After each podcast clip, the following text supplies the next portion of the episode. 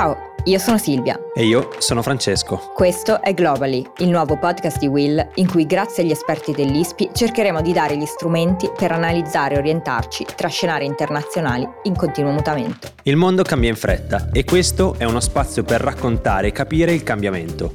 La politica internazionale spiegata in modo chiaro. Come spesso accaduto negli anni passati, sulla questione migratoria l'Italia chiama l'Europa e l'Europa non risponde. Come ogni primavera, infatti, la stagione degli sbarchi riprende vigore e lo stiamo vedendo in queste settimane.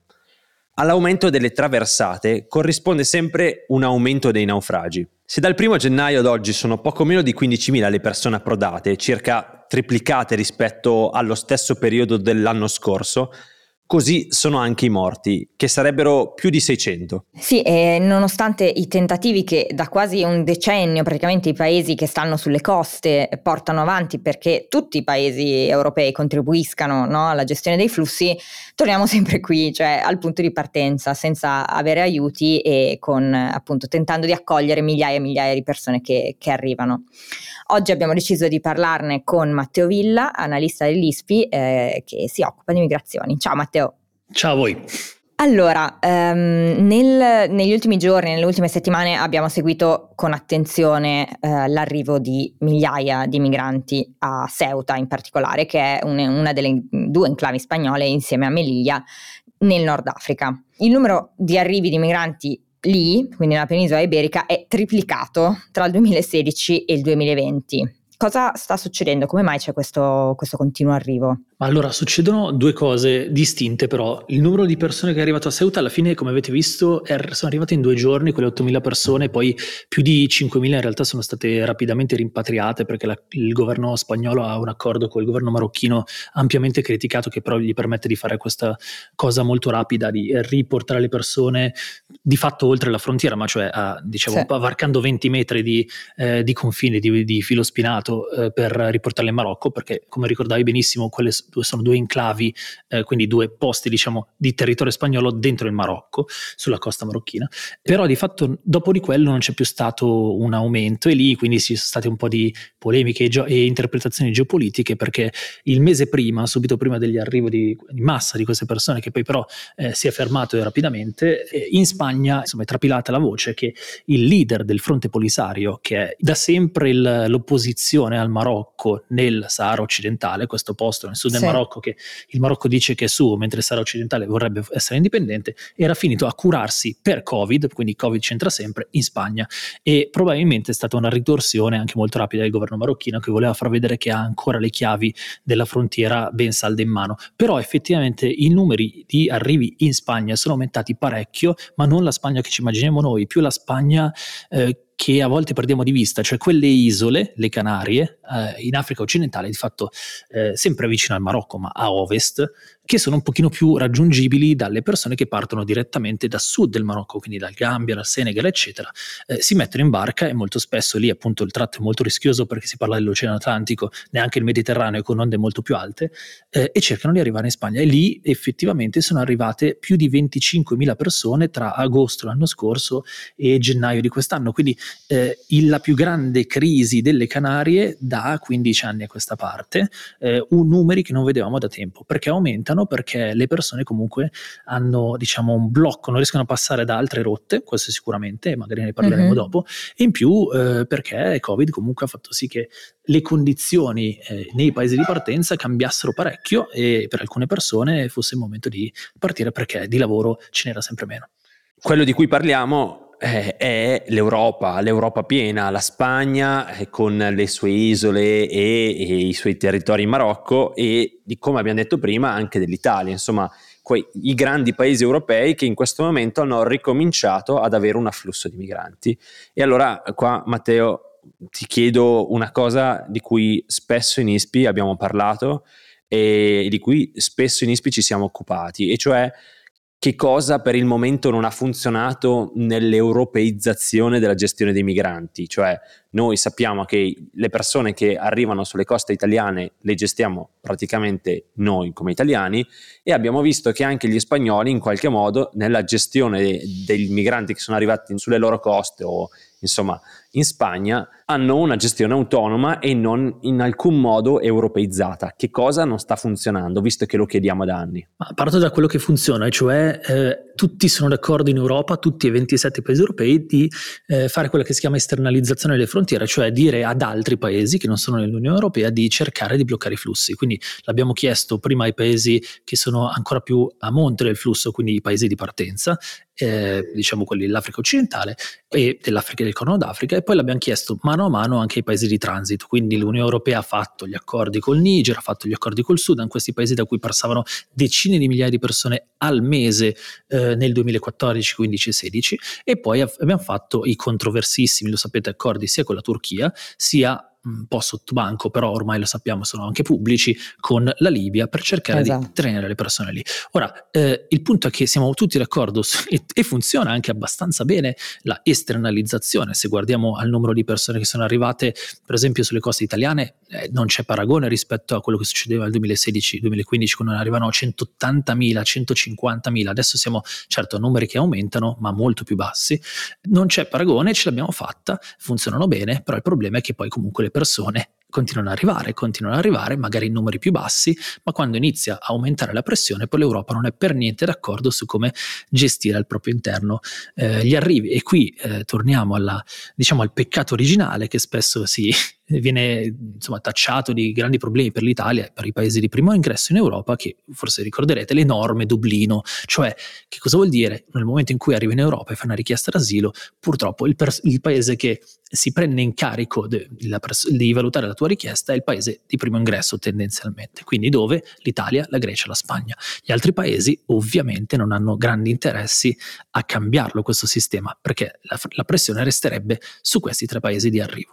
In realtà non è proprio neanche tanto così, perché, come ho raccontato tante volte in passato, ma è importante ricordarcelo, gran parte delle persone che arrivano in Italia, in Grecia e in Spagna alla fine non finisce lì, si muove in maniera autonoma, si autoredistribuisce potremmo dire e questo metodo un po' da sotterfugio, insomma un po' nascosto di prendere le persone e che vanno da sole, insomma, cercano di passare la frontiera, a volte respinte dagli altri paesi, ma a volte ce la fanno, funziona, diciamo, egregiamente. In Italia, tanto per darvi un numero, sono sbarcate più di 800.000 persone dal 2013, eppure si stima che meno della metà sia ancora in Italia e molto più della metà, almeno mezzo milione, sia arrivata in Germania, in Austria, in Francia. Quindi cosa non funziona?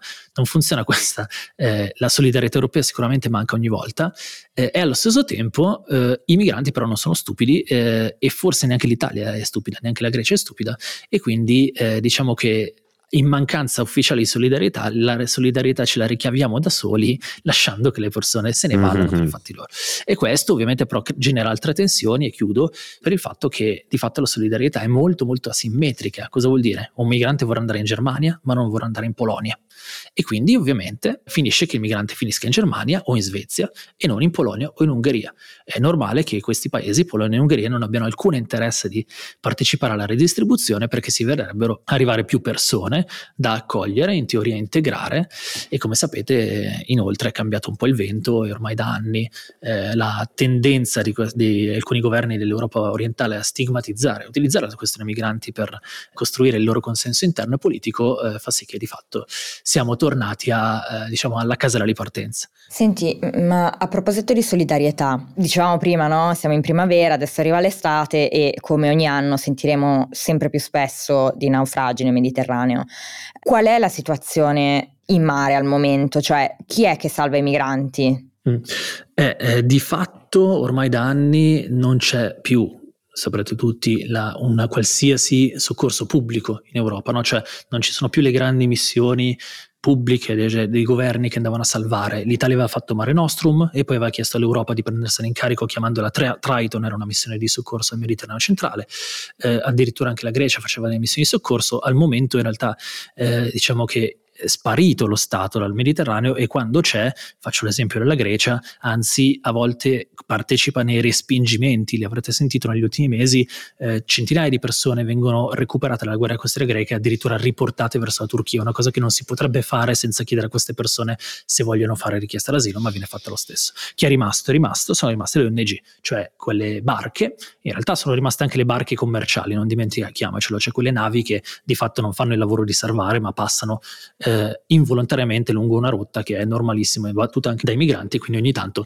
si ritrovano a dover fare un soccorso di persone in pericolo, però soprattutto le ONG, che c'è da dire sono sparite un po' anche loro, perché un po' alla volta il Mediterraneo si è svuotato di navi e imbarcazioni che facevano soccorso anche perché gli stati europei hanno deciso all'inizio di regolarne le operazioni e poi un po' alla volta di limitarne le operazioni. Adesso, per esempio, c'è solo una nave dell'ONG di fronte alle coste libiche, si chiama Geo Barents, c'è da dire che è una nave strana, una nave veramente enorme, una delle più grandi che sia mai stata utilizzata dalle ONG per fare dei salvataggi, eh, quindi può ospitare in teoria centinaia di persone.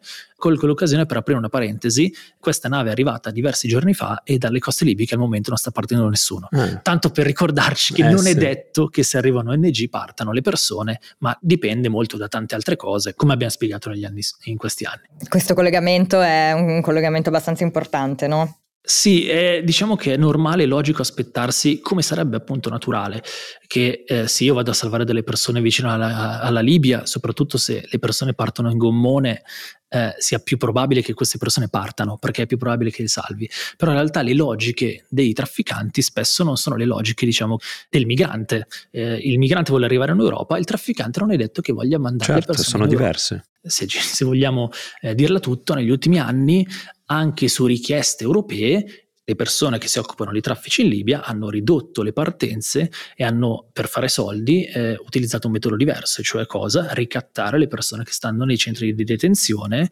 e a volte queste persone ormai di notizie ne abbiamo, quando riescono ad arrivare in Italia gli chiedi ma quante, cosa avete fatto, come è andato il tuo viaggio, ti dicono io sono partito 4 o 5 volte, quindi ho pagato per partire 4 o 5 volte e quando vengono nel centro di detenzione a volte ho chiesto alla mia famiglia di pagare il riscatto per uscire due o tre volte. Quindi, insomma, purtroppo questo meccanismo, il circolo vizioso di eh, ricatti, eccetera, fa sì che eh, di fatto i migranti partano quando vogliono i trafficanti, non quando per loro aumentano le probabilità di salvezza.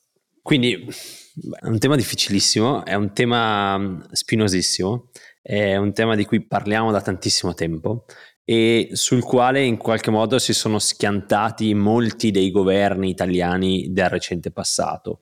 Molti ministri hanno promesso cose, molti primi ministri hanno promesso cose, sia lato italiano, ma sia anche hanno promesso impegni europei e alla fine non siamo arrivati quasi mai con un risultato vero che in qualche modo potesse cambiare la situazione. Proprio in questi giorni il primo ministro libico ad interim ha fatto il, il, giro delle capitali, insomma è andato a Roma e a Parigi e questo probabilmente non è un caso. L'ha fatto in questa stagione, l'ha fatto in un momento in cui si parla di un possibile accordo tra Italia e Francia sulla gestione della questione libica e quindi forse anche sulla gestione dei flussi, chi lo sa.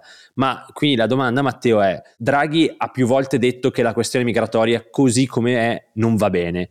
Deve essere in qualche modo europeizzata. Anche lui è arrivato con questo mantra. Il problema è che tutti gli altri hanno fallito qui perché lui dovrebbe riuscire e secondo te ce la farà oppure insomma dacci lo scenario probabile a che cosa arriveremo allora, vi do inizio dalla fine, ce la farà? Eh, non dipende da lui, probabilmente no.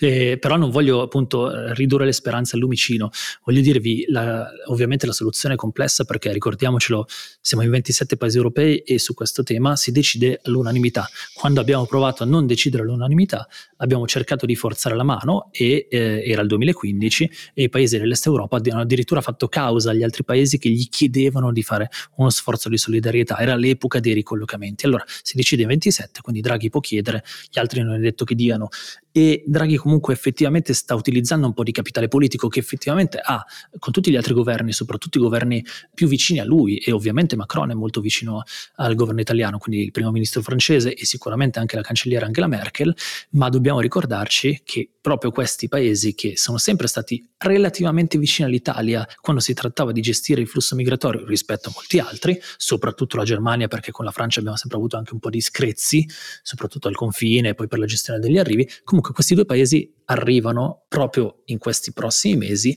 a degli appuntamenti elettorali importanti. Quindi, quindi, abbiamo Merkel che a settembre ci lascia e comunque deve sostenere il suo partito perché eh, diciamo, è impicchiata rispetto, eh, rispetto, ai Verdi in Germania e Macron che l'anno prossimo dovrà vedersela con Le Pen ed è di fatto tallonato quasi pari sondaggi, nei sondaggi. Quindi nessuno di questi due paesi è molto molto felice, sarebbe molto felice di eh, aiutare l'Italia. Quindi arriva, arriva, Draghi, sicuramente trova un'intesa con Macron su diciamo di nuovo la parte esterna, la gestione esterna del flusso, anzi una grande intesa rispetto agli anni scorsi anche in Libia, forse non determinata dal fatto che c'è Draghi, ma dal fatto che il generale Haftar, che era sostenuto dalla Francia e che invece era, diciamo, osteggiato dall'Italia, ha perso in Libia, quindi ha più o meno perso, diciamo.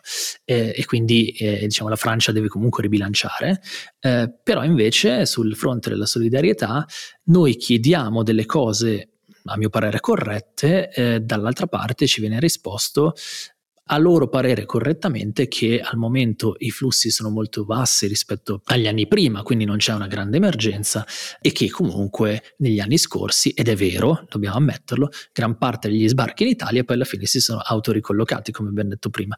Quindi insomma è difficile che Draghi, arrivando dopo anni di governi che ci hanno provato, riesca a ottenere di più e soprattutto, chiudo su questo, il rischio è che se chiedesse, come ha chiesto eh, settimana scorsa al Consiglio europeo che c'è appena stato e come probabilmente alla fine chiederà a fine giugno, quando veramente è riuscito a inserire il tema dei migranti nell'agenda, quindi se ne parlerà seriamente, il rischio è che se anche ci fosse un accordo poi non venga rispettato e questo sarebbe un autogol, è quasi un doppio fallimento perché da un lato arriviamo all'accordo europeo, ma se poi i vari paesi che si impegnano a prendere un po' di migranti soccorsi e ridistribuirli non lo fanno, lo fanno diciamo con, con lumicino, proprio un pezzettino alla volta, come è successo con l'accordo di Malta del 2019, eh, allora succederà che chi eh, in, in, Italia ma anche in Europa dice l'Europa non funziona, avrà avuto ragione un'altra volta e per l'ennesima volta potrà dire siamo rimasti soli, l'unica alternativa è eh, bloccare tutti.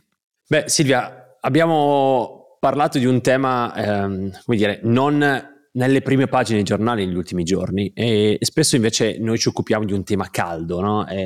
l'abbiamo fatto però consapevoli che sarà un tema che dominerà in qualche modo le notizie di quest'estate e l'abbiamo fatto anche perché siamo consapevoli che non sia un tema che debba essere trattato come un'emergenza, è un tema di cui noi sappiamo tutto, certo. sappiamo anche che cosa servirebbe per risolverlo e ogni anno assistiamo al fallimento nel processo di, come dire, di arrivo a questa soluzione. Abbiamo fatto un po' questa scelta un po' perché il tema ci sta anche a cuore, no Silvia? Sì, diciamo che l'emergenza migranti non è più un'emergenza ormai da, da diversi anni, è una, è una questione che, che, avviene regolarmente e sappiamo anche poi sia quali sono i passaggi di arrivo, sia quali sono i passaggi appunto poi eh, di, movimenti anche a partire dall'Italia all'interno dell'Europa. Eh, è un tema che sicuramente ci sta molto a cuore e, e di cui parleremo certamente nelle, nelle, prossime settimane. È vero che non è un tema che è stato, diciamo, sulle prime pagine dei giornali, ma è vero anche che abbiamo già iniziato a vedere le prime foto particolarmente toccanti sulle spiagge della Libia, tra l'altro, in questo caso, qualche settimana fa. Quindi direi che eh, torneremo sicuramente a parlarne nelle prossime settimane. Speriamo che ci siano degli sviluppi positivi. Assolutamente, e grazie Matteo per, questa, per questo grande spiegone e per essere stato con noi. Grazie. Grazie a voi, a presto. Alla prossima. Ciao.